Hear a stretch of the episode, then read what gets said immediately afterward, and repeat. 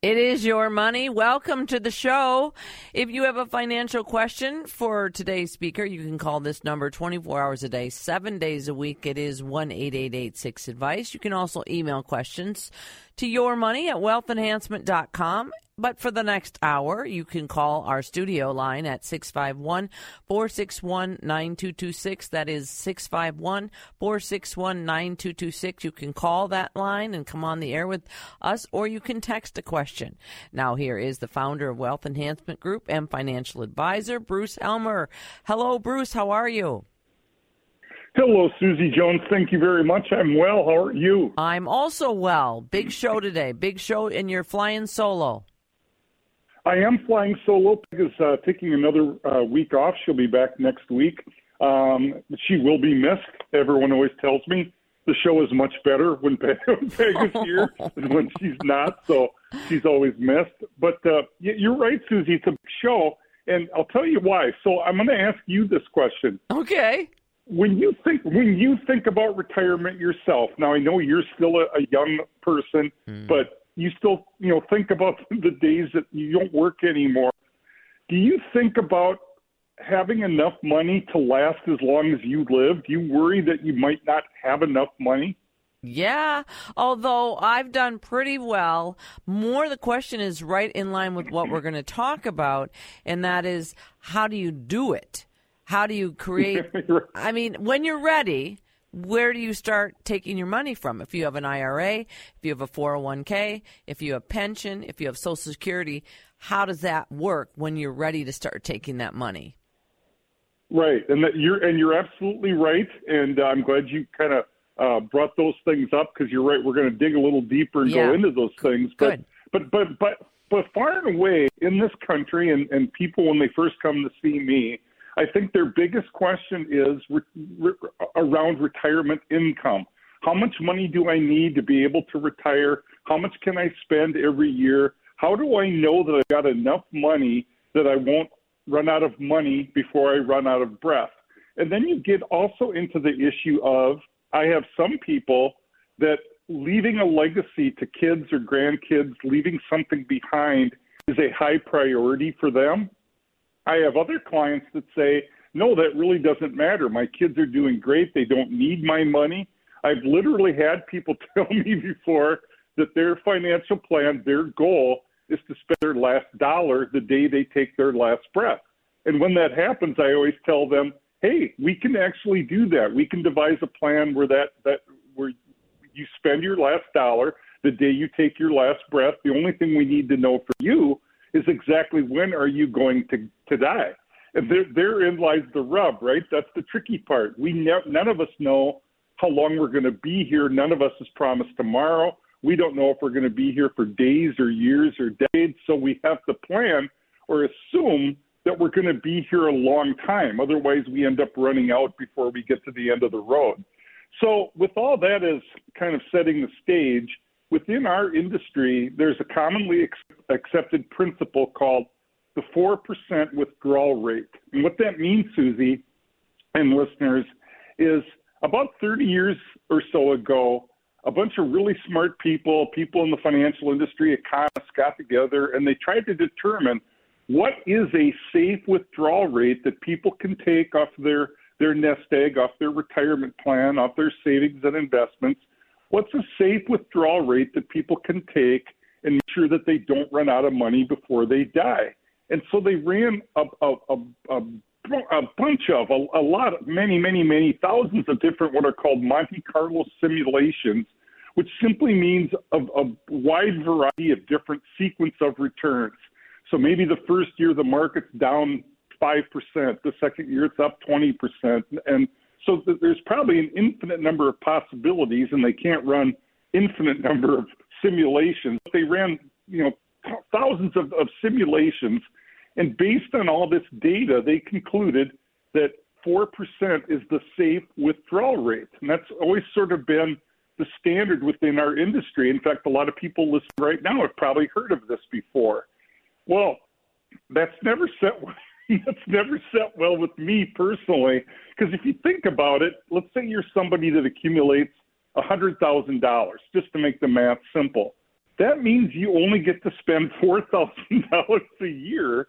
And people are going, What? I can't live on $4,000 a year. Heck, even if you add Social Security into that, you know, that's just not enough money. I've got to be able to take more than 4%. Or if you're somebody that's done better or fortunate enough, maybe you have a half million dollars, that's still only $20,000 a year. So when people hear this 4% thing, sometimes the question I get, well, why can I only take 4%? Does that mean that, you know, my investment portfolio is only going to earn 4%? And I'm like, well, well, no, but there's something called a sequence of returns, meaning, let's say you retired in 2007. In 2008, the market was down 50%, and your your retirement plan with a half a million dollars now has 250,000. Well, if you start drawing out of it, you're digging that hole deeper, you may never dig yourself out of that hole. On the other hand, if the first year after you retire, the, the market is way up, people say, well, then I can spend more than 4%. But all these Monte Carlo simulations try to assume, again, thousands of different possibilities. And so the 4% withdrawal rate, even though your portfolio might average 6%, 7% a year, based on the sequence of returns, that doesn't mean you can safely withdraw 6 or 7% per year. So this 4% withdrawal rate, this assumption has been around, like I said, for you know over 30 years, and it's it's it's never really set well with me, and still doesn't. And there's a lot of reasons why. So first of all, if if if, if everybody thinks, well, I can only spend four percent of my money when I retire, doesn't it make a difference? I already mentioned people that want to leave a legacy versus people that don't. How much I get to spend isn't it going to be um, affected by whether or not I want to leave money to loved ones or not? Of course it is. If, if I don't care if I spend it all, I can certainly take a higher withdrawal rate than if it's a high priority to me to leave a certain amount of money to kids and grandkids. Also, the age you retire. If somebody retires at 55, again, clearly their their safe withdrawal rate is going to be lower than somebody that retires at 75. That's 20 years more income that I have to provide for myself because I'm not working. Obviously, I can't spend as much. So, uh, so when I look at logical things like that, then people, again, the industry, prevailing wisdom, if you will, the mainstream. And by the way, I'm I'm, I'm always saying uh, prevailing wisdom, mainstream. I, I have to do air quotes. You can't see me, Susie, but I'm doing air quotes I when see. I say these things. so, so the, they say this is a, this the four percent is a rule of thumb. Again, air quotes. It, it doesn't mean it's four percent for everybody. Each individual has to you know look at their own situation. So then, within the last couple of years, when we had uh, higher inflation, these financial experts looked at the issue again. And between the market retraction we had in 2008 or the market retraction we had in 2022 and the high inflation, they looked at the 4% rule and they said, gosh, maybe we, we were too optimistic here. Maybe you can't really spend 4% a year. Maybe it's more like 3.5%. So, so the 4% rule, commonly accepted for over 30 years, suddenly got even worse. People were told they couldn't even spend 4%.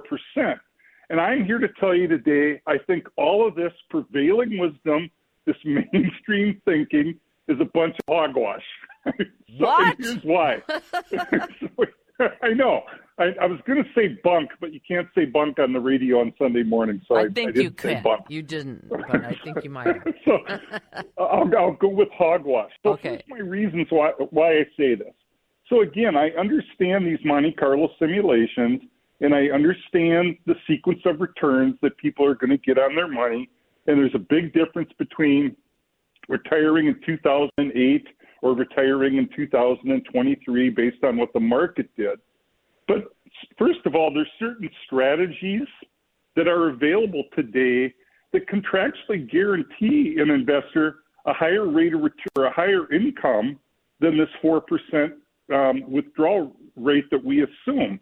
Susie, I had a, a client this past week, you can't even make this stuff up, 65 years old, getting ready to take money out of his uh, retirement savings. And I showed this person a strategy that contractually guarantees 6.8% for life. Doesn't matter what the stock market does, doesn't matter what happens to interest rates, doesn't matter how long they live, they're guaranteed, contractually guaranteed 6.8% for life. Now, I'm not saying that everybody should put all their money into this strategy, but if they can put, and this person did, some of their money into some place where they're going to uh, get a guaranteed income of 6.8%, it certainly seems logical that your overall withdrawal or distribution rate can be higher than 4%. But even that's not the main thing.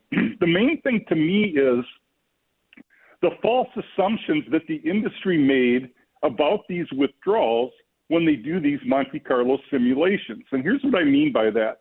So last week on this on, uh, on this show, we talked about the Your Money Matrix, and I did that intentionally. Last week's show was almost a setup, if you will, or a precursor to this week's show.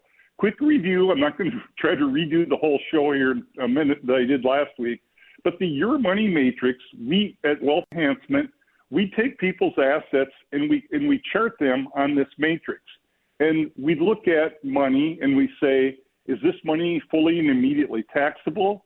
Is it tax deferred or is it tax advantaged? Or maybe they avoid taxes altogether. And then we also ask, is this money that someone is going to spend in the short term? Or is this money that they don't need for a long time? Or is it somewhere in the middle? And, and so we look at time horizon and we look at tax consequences.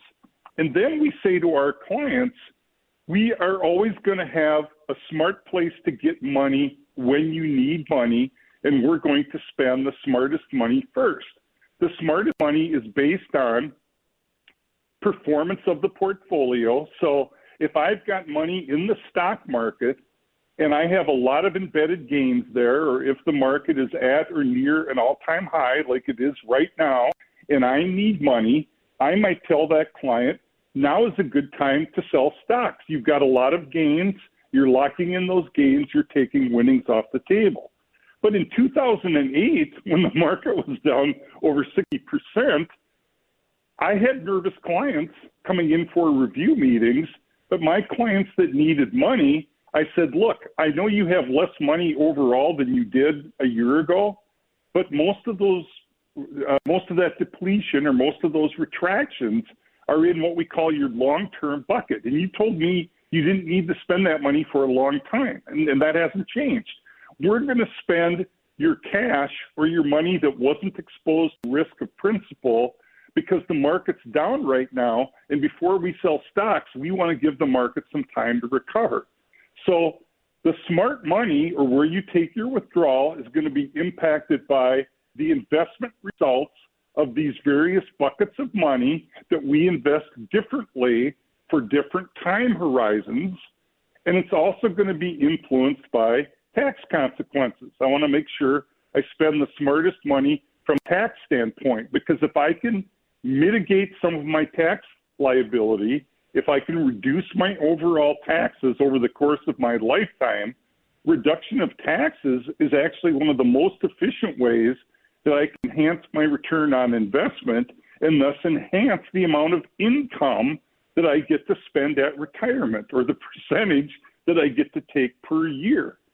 So I explain this because, and what does this have to do with all these Monte Carlo simulations and the so called uh, 4% withdrawal rate, the rule of thumb, the prevailing wisdom? These Monte Carlo simulations, listeners and Susie, they assume that these withdrawals that that people take are at the same percentage as what your investments how how you how you're invested. I know that's a very convoluted sentence. Let me try to add clarity to that. So in other words, if if, if somebody has 50% of their money in the stock market and 50% of their money in cash and, and bonds and, and fixed income investments, and now they're going to take a withdrawal, the Monte Carlo simulations assume that when they take that withdrawal, half of that withdrawal is coming from stocks and half of that withdrawal is coming from their fixed income investments.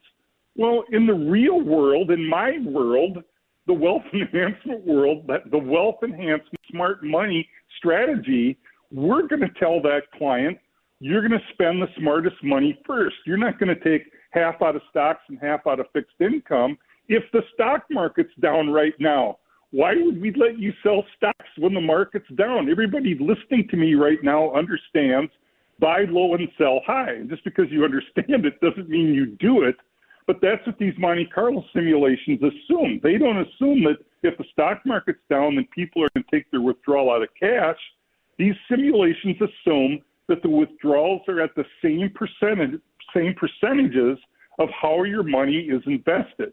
And with the Your Money Matrix and the Smart Money strategy, our clients are not going to do that. If stocks are up and they have a lot of gains and they need income, yes, we might say let's let's sell stocks.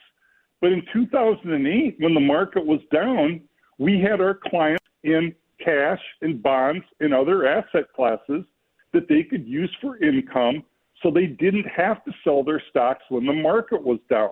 This is what we call the smart money, the wealth enhancement smart money strategy, and it's based on having the diversification of investments invested with tax diversification. Some of your money is fully and immediately taxable. Some of it is tax deferred or tax delayed, and some of it maybe you avoid taxes altogether.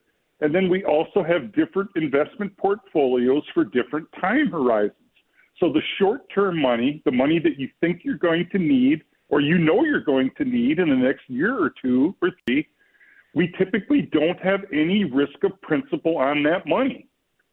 So if you need income and your stocks are down, that's the money you spend. The long term money, the money that's mostly exposed to the stock market, when we say long term, that means we have the ability to go a long term without touching it, but it doesn't mean we can't touch it in the short term if it makes sense to do so. So someone that has long term money in stocks right now, but they say, hey, I need some income, I might say, let's use the, your long money or your money in stocks because you've got a lot of embedded gains in the portfolio. We're taking winnings off the table. We're selling high. The market's near an all time high. And now is a good time to sell your stocks.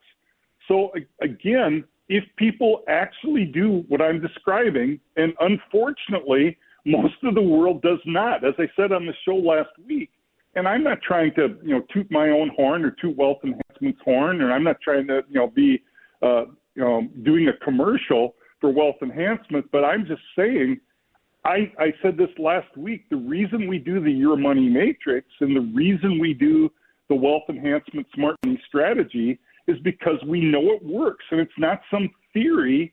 I've been doing this, Susie, for over 40 years. I've seen it work personally many times. It's worked in my own investment life, it's worked in my clients' life. So, again, I, I harken back to 2008, which most of our listeners remember.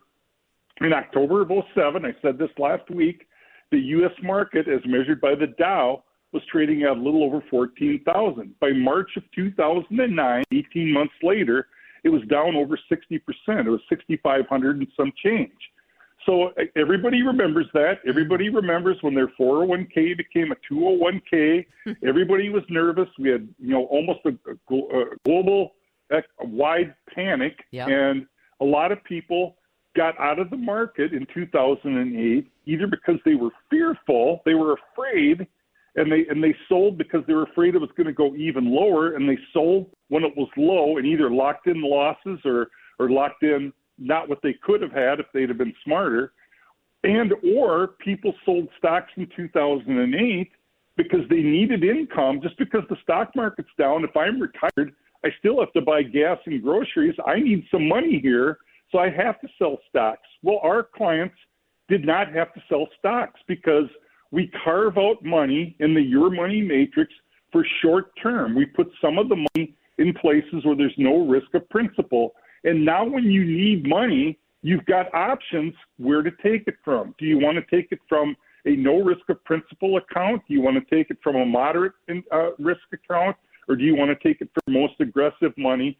And we also have flexibility and diversification from a tax standpoint. Sometimes we want to spend tax deferred money and pay the tax, sometimes we don't. So, again, if we give people options of where that retirement income comes from, they can certainly take out more than 4% per year. We can enhance returns. We can Make sure that you're not going to run out of money before you run out of breath. You don't have to know what the stock market's going to do in the short term, which we never do anyway. Anyone that says they know is misguided or dishonest. I don't know what the market will do in the short term, and I don't care because I've got my diversification on my various portfolios for different time horizons. I've got my tax diversification, and I know that, Susie, whenever I want money or need money, I've got a smart place to go get it. The wealth enhancement smart money strategy will assure, in my mind, that this 4% withdrawal rate that's prevailing wisdom and commonly accepted, in my mind, is a bunch of, of, of bunk. And I don't believe it for a minute. And that's not the way we practice with our clients. And again, it worked in 2008. If it worked in 2008, I can't anticipate an economic circumstance where it doesn't. And I think you're going to tell me we're close to breakdown. yes, I am going to tell you that. You are very good at getting us close, though, so we appreciate that. Again, if you're listening right now, 651 461 9226. You already have text questions coming in, Bruce. Also, your money at wealthenhancement.com if you want to email a question. We're back after this short break.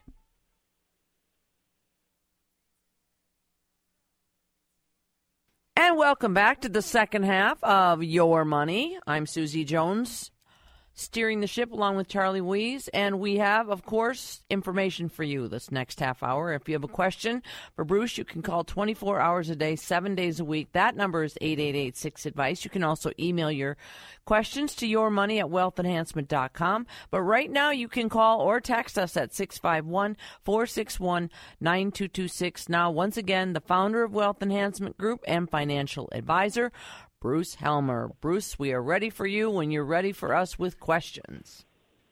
Thank you, Susie Jones. Yeah, let's get the listeners here shortly. I just really quickly um, want to just kind of do a, a bow on the first half. So, listeners, if you joined us late, we're talking today about the 4% withdrawal myth.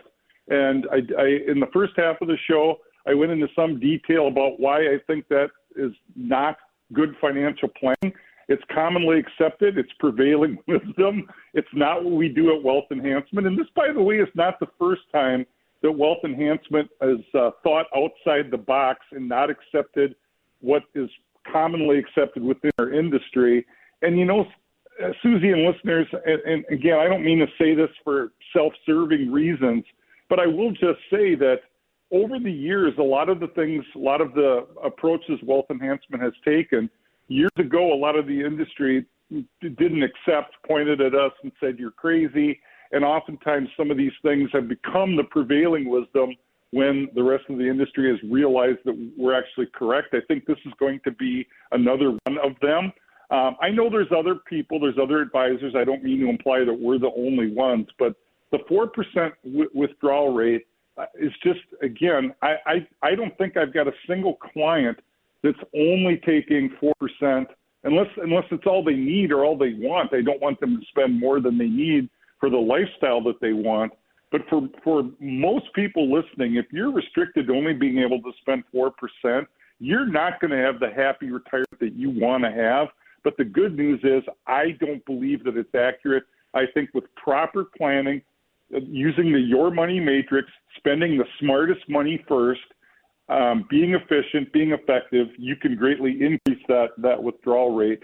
Um, I'm absolutely convinced of it. And, and if you're not planning this way, um, or you or you're not aware of these strategies that contractually guarantee higher income amounts, if for any of these reasons, any of the things you heard in the first half of the show, if you want to challenge me on it or you want to learn more about it, you know, call us up or come in and see us. Again, I'm not trying to be self promotional here. I'm just trying to be educational and informative. And if you're not doing these things or you haven't heard of these things, and I struck a chord and I struck uh, some level of interest, come in and see us. There's no cost, there's no obligation.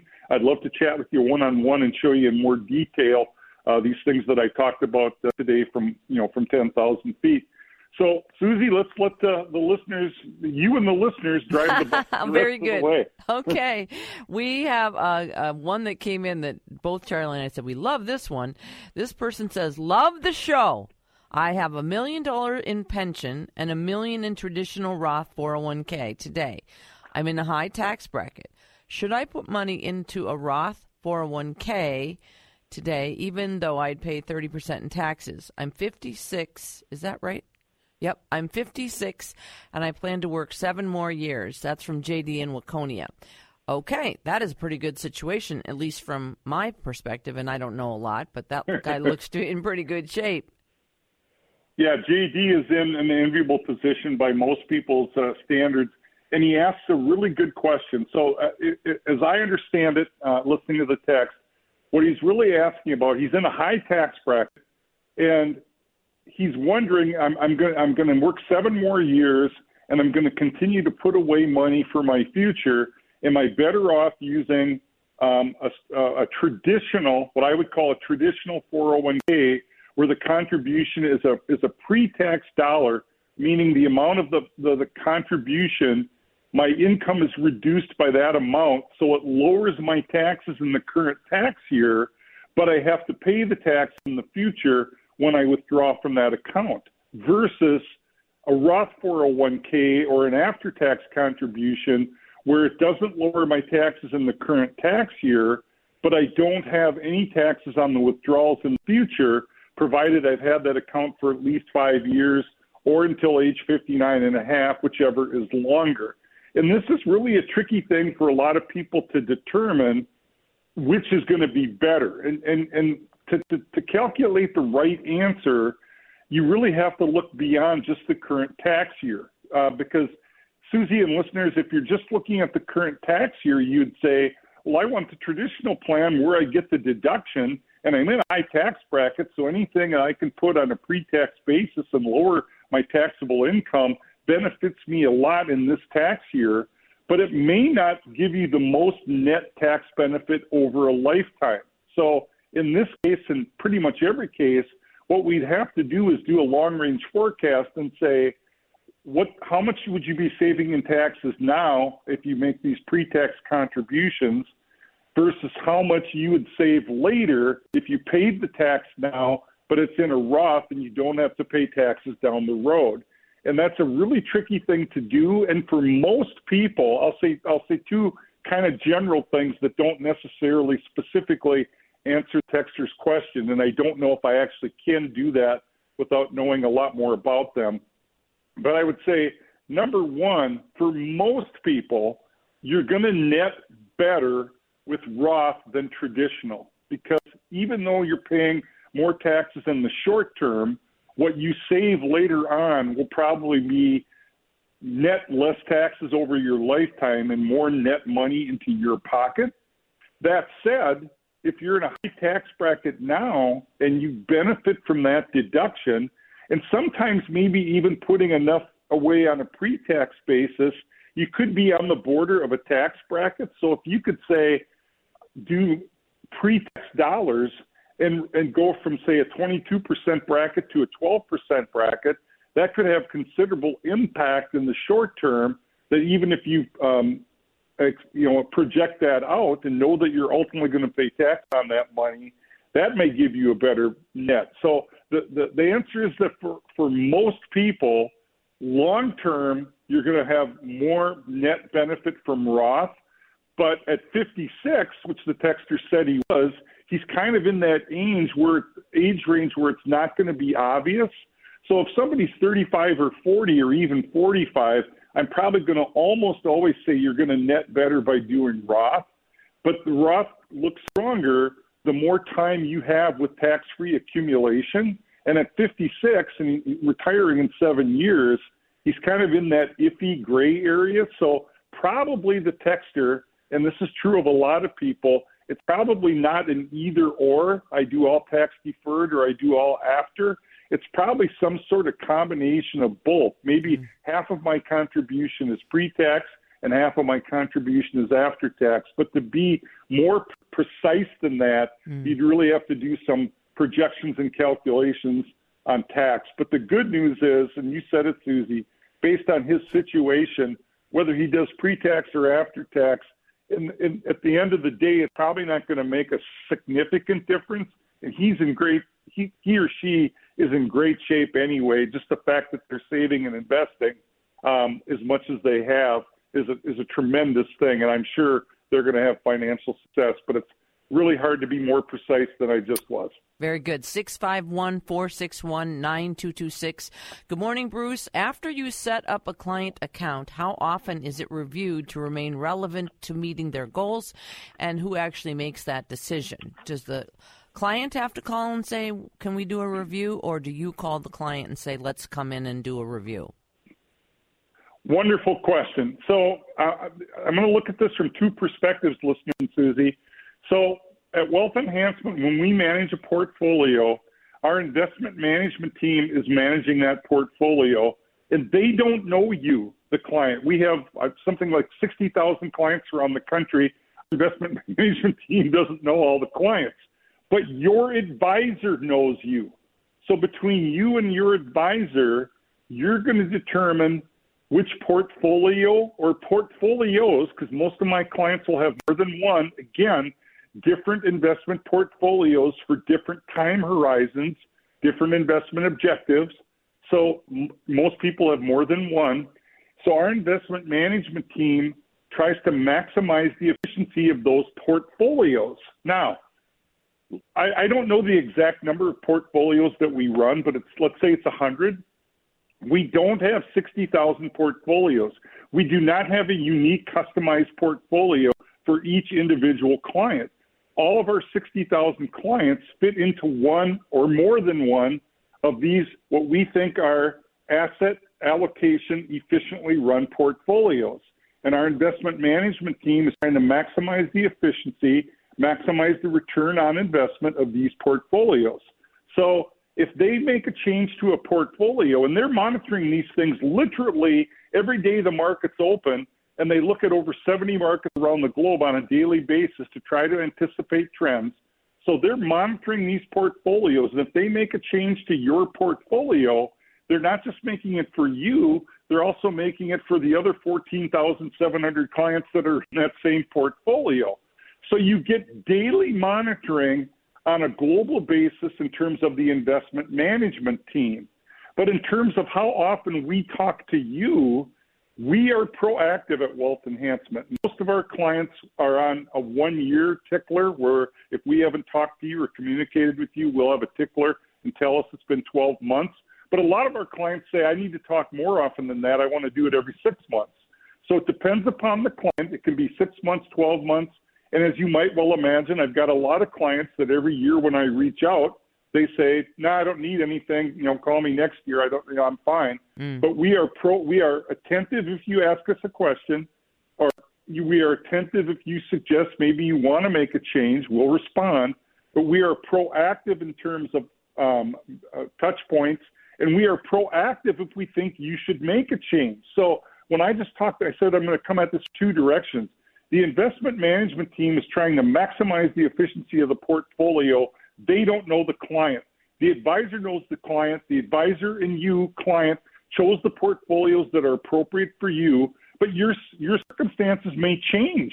You're going to get older. Your time horizon is going to get shorter. You're going to get a promotion. You lost your job. Somebody got sick. As life changes, as life happens, the portfolio should maybe change, which is why we need to meet frequently to make sure that we're still doing the appropriate thing. Mm. So we might say, okay, you were in a full equity portfolio, but we've had a good year in the stock market. You're a year older. Maybe now is a more is a good time to start getting more conservative. Let's shift some of your money into a different model or a different portfolio. So that decision is made one on one with advisor client. But the investment management team is never going to take that 100% equity portfolio and say, oh, well, we're bearish on the market. We're going to get out of the market and go to cash, or we're going to put half of it in bonds. They stay true to the investment objective of that portfolio. And if it's a, an aggressive full equity portfolio, it's always going to be a full equity portfolio. They're not going to change it. Now, what makes up that 100% of equities can and will change from time to time because it's being monitored daily. But they're not going to deviate from the stated investment objective of that portfolio. If we, the client and the advisor, if we want to get more conservative or more aggressive, we need to make a decision to move to one of our other portfolios. So it's a great, it's a wonderful question. Again, we're mm. proactive, we're attentive. When we think we you should make changes, we will probably tell you. But if you think you want to make changes, you tell us. I always tell every client, it's your money. At the end of the day, you have to be comfortable with what we're doing. But it's also just because we only talk to you once a year doesn't mean we're not watching your money all the time, every day between times that we talk to you. So there's there's multiple um, different places where what we're doing in these portfolios and what we're doing with clients, it's happening on multiple levels mm. to make sure that uh, clients don't have to worry about it and they can pursue things that are more interesting to them. They retire, like travel, spending time with with grandkids, golfing, fishing, travel, you know, whatever, uh-huh. and not having to worry about your money. Okay, 651 461 9226. Another texter writes, I'm driving to Arizona. How about that? And listening in the car. I wanted to know, they said they heard a program yesterday talking about an index UL product around income producing options during retirement. Can you do you know of this and can you explain it further and share pros and cons? Yeah, so first of all, um, be safe on your drive and and um, and congratulations that you're going somewhere warm no drive kidding. safe. Yes. so, so um, yeah, the question, just what they're what they call the the UL index. So um, I, I can talk about it, but it, it, it's it's really it can be very complex and it could be a whole hour. So I'm gonna I'm gonna do the best I can, brief amount of time that we have. So there are strategies available within the financial services industry. So so whenever you see index, what that means to me, whether whether it's something called an annuity or whether it's life insurance Indexing can mean that the underlying investments are either invested in an index or what we see a lot of times nowadays, uh, listeners and Susie, these these strategies, these these insurance company strategies, uh, life insurance and annuities, they might have options on indexes where they say, okay, we've got people out there that we know don't want the risk of market exposure, but they also don't want to put all their money just in interest bearing accounts because they want to have the potential to earn returns that keep pace with inflation and maybe outpace just a simple investment account in a bank or a money market. So the, one of the ways you can do this and mitigate the risk is by these these indexing options, which means if I have one of these strategies and I've got various indexes that I have options on, if the index goes up, they exercise the option and you get some of that upside. But if the index goes down, they let the option expire worthless and you don't lose any money. So there's no market risk. Now you say, well, that's too good to be true. How can I have zero risk and still get all the upside of the market? Well, you don't get all of the upside because these strategies then also have um, what they call caps or maximums that you can earn. So maybe the index made 24%, but your cap is only 8%, then you only get 8. But if the index went down, you don't suffer any loss. So you're reducing your down, you're you're eliminating or reducing your downside risk, but you're limiting your upside. Or there's what they call a spread. A spread means the first certain percent will go to the insurance company and then after you cover the spread, you can make the difference. But if they if it doesn't cover the spread, you don't make any upside. So the pros and cons, the the pro or the advantage of these strategies can be significant risk reduction or maybe even risk elimination. But one of the disadvantages I just mentioned, you probably li- probably limit your upside. Additionally, there may be some extra cost to get these benefits, so you have to say is it worth it to me to pay more to get this benefit, or am I better off just investing in a more traditional, more vanilla investment that, that doesn't provide these features? And or I might have to sacrifice liquidity. There might be some sort of a deferred sales charge or penalty if I want to go get my money too soon. So they're certainly not for everybody, but they can be for investors that want to have market participation without the amount of risk typically associated with the market. And then uh, just one last other thought uh, on these things. mm They also can provide certain income promises that investors might find attractive. Again, there's going to be disadvantages to get that advantage, which why as an investor, you have to understand what you're getting into and say, okay, are these negative things worth it to me to get this positive thing? Yes or no? And not everybody's going to be different in terms of whether or not they find that attractive, but it's certainly a tool that's available. And I think the text said, is this a good idea or not? Or, uh, and again, it depends upon your situation. Mm. It can be a good idea for some of your money. It's probably not a good idea for all of your money, but as part of a broadly diversified portfolio, depending upon your circumstances, it could certainly be a tool that we use. All right. Another texture writes I'm 65 years old and retired. When does it make sense to roll over my traditional and Roth 401ks to my IRA and Roth IRA? Great question again, and this is probably the last one we have time for. I'm keeping an eye on the clock. Yep. Two, so, two minutes. Two minutes.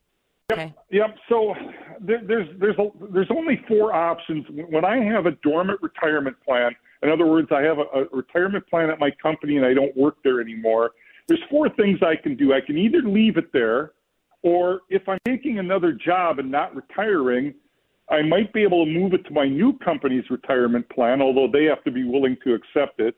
Or I can move it to a, an individual retirement account, which is what the texter's asking about, or I can draw the money and spend it and pay the taxes. Those are really the only four options. And so you have to look at the advantages and disadvantages of each one. So keeping it in the company retirement plan you might like the, the, the, the investment choices, and it might be a low cost um, uh, plan. And you may say, I, even though I don't work there anymore, I just want to keep that plan. Or you might say, even though that's my money, it's my old company's plan, and since it's their plan, they can do things to the plan that I might not like. Now, I was willing to put up with that when I worked there, but I don't work there anymore, so I want control, total control over my money. So I'm going to move it to an individual retirement account. Also, I'm going to have a lot more investment choices available to me in an IRA than the company plan because any company plan, even a good one, is going to limit me to, I don't know, 15, 20, 30 investment choices. In the IRA, I literally have thousands of choices. So there's four total options. Um, most people do end up converting uh, their, their retirement plans to IRAs and Roth IRAs. I don't know if there's the best time. I think you have to sit down with somebody and look at the pros and cons and determine what's best for you. All right. Thank you so much. And thanks to all the texters. We didn't get to everyone. So your money at wealthenhancement.com. That's where you can send your questions. You can also call 24 hours a day, seven days a week, 1 888 6 advice and go in for a free consult. Bruce, talk to you next week.